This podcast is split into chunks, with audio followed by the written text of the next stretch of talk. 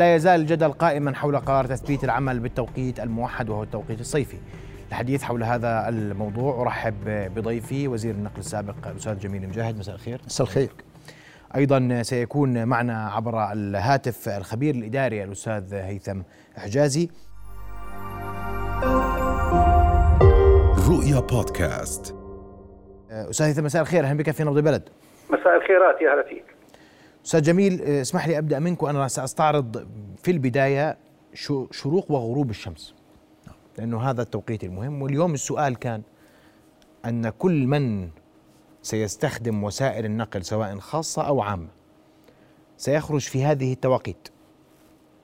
إحنا بنحكي عن الشروق سيكون في شهر تشرين ثاني السادسة واثنين وخمسين دقيقة يعني سبعة إلا ثمان دقائق الغروب سيكون في السادسة إلا ربع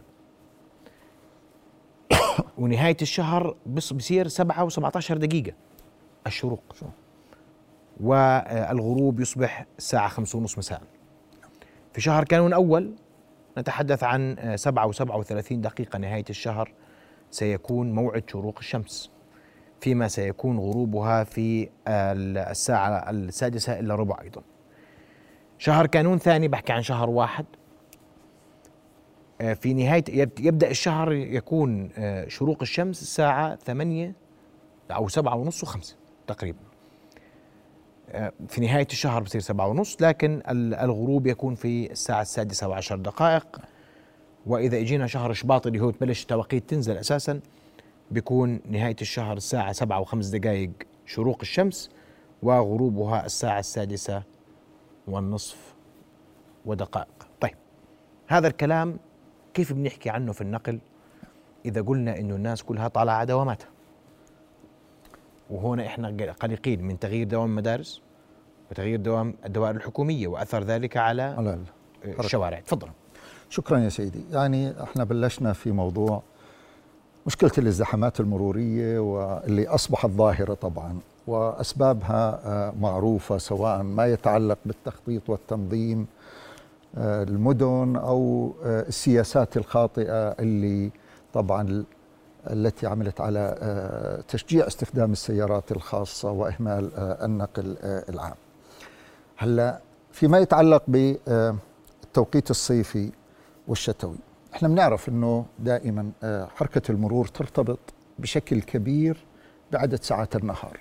كلما ساعدت كلما قلت ساعات النهار كلما يعني عدد ساعات الحركة المرورية طبعا بتقل وبالتالي بتكون كثافة وأحجام المرور تتركز في ساعات معينة.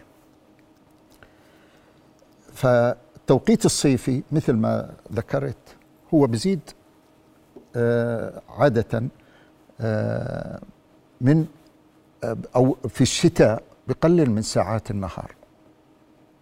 التوقيت المعتمد الحالي الصيفي هو بزيد أو بقل. يزيد يعني بيزيد من ساعات النهار في الصيف ويتقل وين؟ في الشتاء. في الشتاء. فنحن حاليا مقبلين على الشتاء.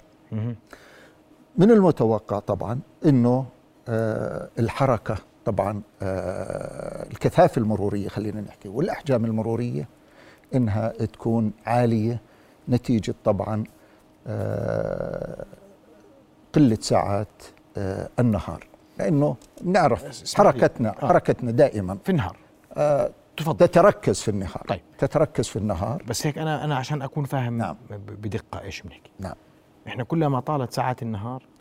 كلما توزع الحركة المرورية على هذه الساعة. يعني هيك القرار بيكون بالنسبة للنقل كويس. في هذا الجانب إنه إحنا زدنا ساعات النهار اللي عايشين فيها. زدنا من ساعات النهار متى؟ م.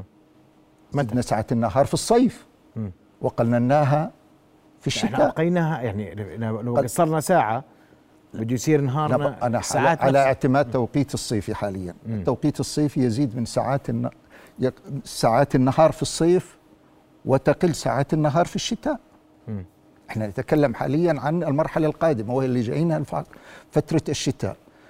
راح يكون عندنا ساعات آه نهار أقل وبالتالي كل الحركة المرورية راح تتم يكون التركيز فيها خلال هذه الساعات هذا الانعكاس على حركة النقل هذا بيؤدي إلى إنه كل يعني أغلبية المواطنين راح يكون آه بداية النهار ونهايته بالنسبة للحركة المرورية حتكون أقل وراح تكون موحدة وراح تكون بحجم أكبر من الأيام العاديه. طيب ابقى معي انه إحنا اليوم القرار قدم ساعات النهار يعني هو بدل ما يكون النهار بيبدأ الساعة 6 الصبح قالوا بيبدأ 7 الصبح إذا قلل هو من ساعات النهار. هو كان بيخلص على أربعة صارت الساعات بقيت كما هي لكن وزعها على ساعات اليوم إن صح التعبير. ساعات اليوم ساعات النهار اليومية قلت. كما هي؟ نحن نتكلم هلا بلشنا في دوام. ومتى بيبلش الدوام ومتى بينتهي الدوام؟ هلا انت لما يبدأ النهار الساعة السابعة. غير ما يبدأ الساعة السادسة.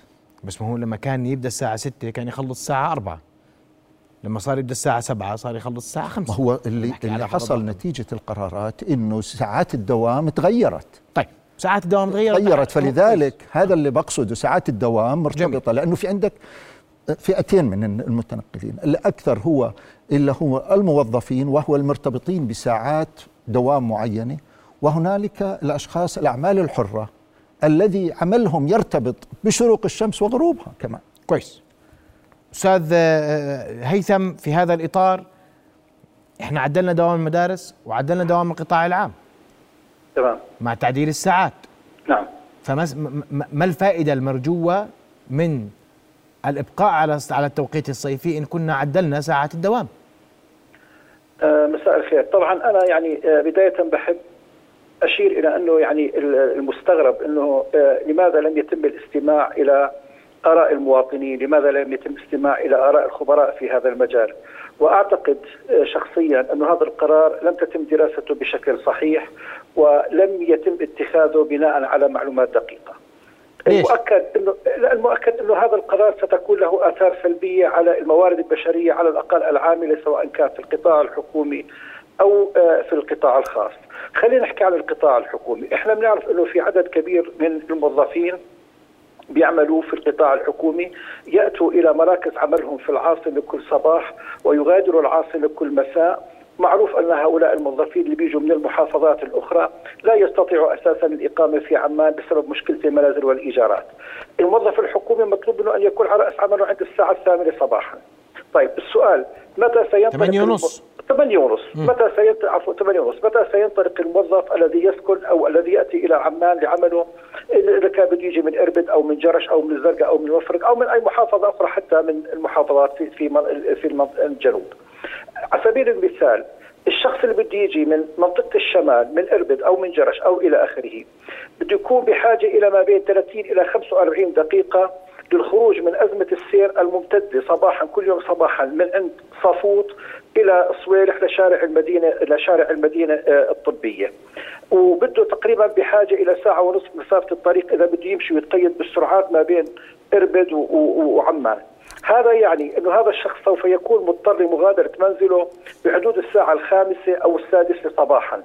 طيب خامسة أو السادسة صباحا حتى السادسة صباحا الظلام ما يزال يغلف الدنيا. لا نخشى على هؤلاء من حوادث الطرق ونحن بنشوف كمان أيضا حتى على الطرق الخارجية وحتى في بعض الدول بعض الطرق الداخلية حتى الإضاءة أحيانا بتكون خربانة بتكون مطفية وما فيش إضاءة. فكيف هذا الإنسان بده يسلم من حوادث الطرق؟ أيضا الشخص اللي عنده أو الموظف الحكومي اللي في عنده أبناء في المدارس هذا كيف بده يحل مشكلتهم؟ مطلوب منه انه بقول لك إنه المدارس سبعة ونص بتكون فاتحة. طيب كيف اللي بده يروح هو يروح يحط أبنائه في المدرسة؟ لوين بده يقضي وقته للساعة 8 8 ونص لحتى يوصل آه على على عمله؟ أستاذ في في قص في قضية المدارس اسمح لي. نعم. بنقول المدارس تفتح أبوابها في الثامنة الا ربع. الحصة الأولى 8 ونص. تمام. ونقلنا دوام الحكومة ل 8 ونص. يعني حطينا الكل 8 ونص. تمام. فراح يكون برضه ما راح يكون الوقت ما بسعف بين ما أوصل أولادي للمدرسة وبين ما أوصل على دوامي. وخاصة إنه راح يكون في حركة اكتظاظ بالسير في تلك الفترة. هذه قضية. القضية الأخرى أيضا المدرسين نفسهم اللي هم موارد بشرية وتعمل في القطاع الحكومي أيضا راح يكون في عندهم مشكلة. لأنه اسمع حسب ما قرأت أو حسب ما عرفت أنا إنه التوقيت بده المدرسين بده يكونوا موجودين الساعة السابعة والنصف صباحا في المدارس. حتى يفتحوا المدرسة وهيئوها لاستقبال الأطفال. وبدهم يضلهم حوالي ساعة أو ثلاث ارباع ساعة بنتظروا حتى يبدأ الدرس الساعة ثمانية ونصف. هذا يعني سواء كان في حالة الموظف اللي بيشتغل في وزارة حكومية أو حتى اللي بيشتغل في آه، في المدرسة. هذول الطرفين سوف يتعرضوا لحالة استنزاف للجهد والطاقة حتى قبل أن يبدأ العمل. وهذا الكلام كله أيضا سوف يؤثر على إنتاجية الموظف. الموظف بده يعاني من إرهاق، بده يعاني من تعب، بده يعاني من تشوش في أفكاره، هذا إذا لم يتعرض إلى حوادث على الطرق، إذا لم تكن هناك مشاكل، كل هذا سيعمل على تدني إنتاجية الموظف، أيضا في قضية أخرى مهمة يمكن إحنا ما حد كثير عم بيلتفت لها، إنه طالما الموظف بده يصير يعني يطلع يستيقظ يستيقظ في في حسب التوقيت الجديد وأيضا يعني آه، آه، يهيئ نفسه وأولاده وأسرته للخروج إلى العمل، مضطر إنه بده يشعل الكهرباء في البيت. فهذه أيضا سوف يضطر استخدام الكهرباء لفترة صباحية أطول وهذا الأمر سيزيد من كلفة فاتورة الكهرباء على الموظف الحكومي. وهو أيضا سيؤثر على ماليته وهذا الأمر سينعكس على إنتاجيته وعلى نفسيته وإلى آخره. وبالتالي أنا أعتقد أنه إذا كنا نريد موظف حكومي فاعل قادر على تحقيق ما يطلب منه وتمكينه من تقديم أفضل خدمة وطنية تهيئة الظروف المناسبة التي تضمن توفير الراحة طيب. والاستقرار النفسي له. وتذكر شغلة أخرى بس دقيقة شغلة أخرى نتذكرها إنه الموظف اللي بده يغادر الدائرة الساعة 3 شو الم... قديش بده يستغرق وقت منه حتى إنه يوصل لجرش يوصل لاربد للزرقاء للمفرق أو للكرك أو إلى آخره. وكله رح يكون كل السير كله مع بعضه والموظفين كلهم طالعين مع بعضهم. فأعتقد القرار لم يكن موفق وستكون له آثار سلبية على إنتاجية القطاع العام. طيب أنا بدي أسأل أنت قلت لها اثر سلبي على القطاع العام والقطاع الخاص. رح أستفسر منك نعم. أكثر حول هذا الموضوع لكن قبل ذلك وهنا بنحكي آه، أستاذ جميل. ضغط السير. نعم.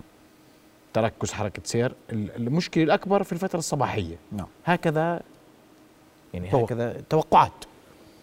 واليوم إحنا أصلا عندنا أزمة في المنطقة نعم. في, في الفترة الصباحية. إحنا أصلا بنعاني في الفترة الصباحية وكان في فروقات في الدوام. اليوم بلا فرق في الدوام. كيف سيصبح الحال؟ سيدي بتعرف إحنا شوف موضوع آه أزمات المرورية. خلينا نعترف ليس هي مرتبطة لا بتوقيت صيفي ولا توقيت شتوي. فأصبحت على مدار العام نتيجة أنه لغاية الآن ما أوجدنا الحلول المناسبة للتعامل مع هذه المشكلة.